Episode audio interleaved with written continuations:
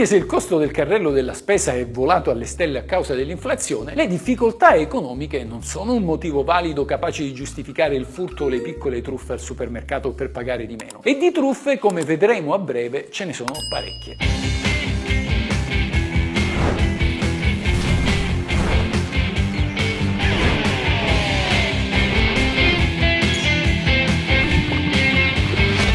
La legge.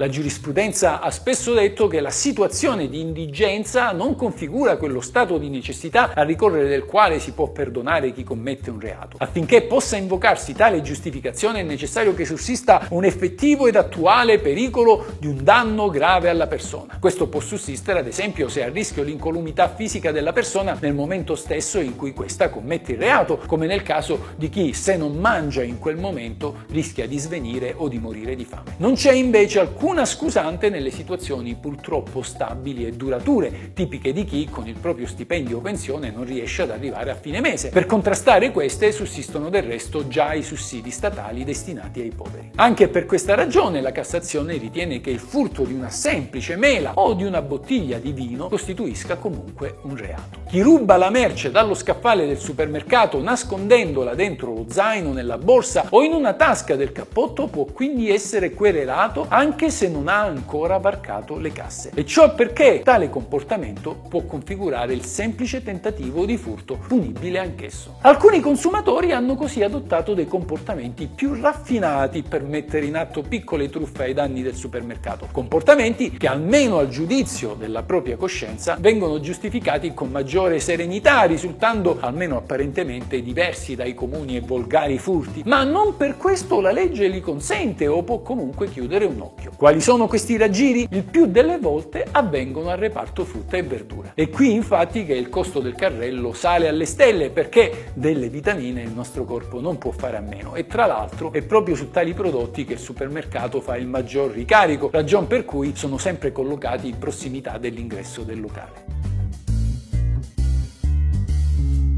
La più comune truffa al supermercato viene messa in atto quando si pesa la frutta e la verdura sul bilancino fai da te. Alcuni clienti lasciano aperto il sacchetto trasparente e dopo aver stampato lo scontrino con il prezzo vi inseriscono altri prodotti in modo che questi sfuggano alla pesatura precedente e quindi al pagamento. Inutile dire che questo comportamento costituisce un reato, reato peraltro che può essere facilmente scoperto alla cassa, dove è collocata un'ulteriore bilancia in corrispondenza del rullo automatico e a volte non visibile al consumatore. Con questa è possibile effettuare un controllo di quanto riportato sullo scontrino. Dal raffronto è possibile verificare se il peso del prodotto stampato sullo scontrino è davvero quello effettivo. C'è poi chi tenta, sempre in fase di autopesatura dell'ortofrutta, di tenere leggermente sollevato il sacchetto in modo che solo una parte del suo peso venga registrato dalla bilancia per la stampa del prezzo. In tal caso però è la stessa bilancia a non rilasciare lo scontrino, avvertendo che il peso del prodotto non si è stabilizzato sul piatto. Ciò non toglie che il comportamento messo in atto dal cliente costituisca comunque un tentativo di truffa e sia quindi passibile di querela. Un terzo modo per truffare il supermercato è digitare sulla tastiera del bilancino fai da te il codice di un prodotto diverso, ovviamente più economico di quello scelto e riposto nella busta. Anche qui si commette truffa. È bene peraltro ricordare che i sacchetti dell'ortofrutta sono trasparenti, pertanto alla cassa è possibile verificare se il prodotto riportato sullo scontrino corrisponde davvero a quello inserito nella busta. Ed ancora, è vietato togliere l'adesivo con il codice a barre apposto su un prodotto per sostituirlo con quello di un altro più economico. Anche in questo caso si commette reato e il raggiro ai danni del supermercato scatta anche se l'oggetto in questione non viene ancora portato alla cassa, essendo comunque contestabile anche il delitto di tentata truffa. Non bisogna peraltro dimenticare che il supermercato dispone di piccole telecamere posizionate in corrispondenza dei vari reparti in grado di riprendere ogni comportamento dei clienti. La presenza delle telecamere, è vero, deve essere presegnalata con un cartello di avviso, ma questo può ben essere posizionato all'ingresso del locale dove magari il consumatore non presta attenzione.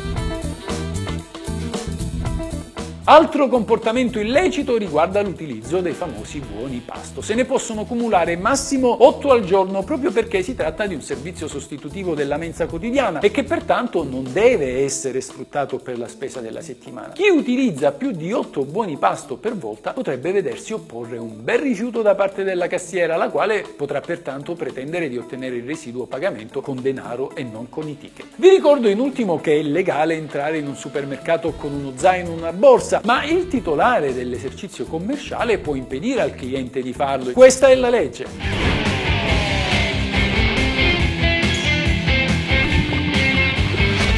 Ciao amici, se vi interessa sapere cosa dice la legge, come va interpretata, cosa si può fare e cosa non si può fare, il tutto in un linguaggio semplice ed accessibile a tutti, iscrivetevi al mio canale. Questa è la vera legge.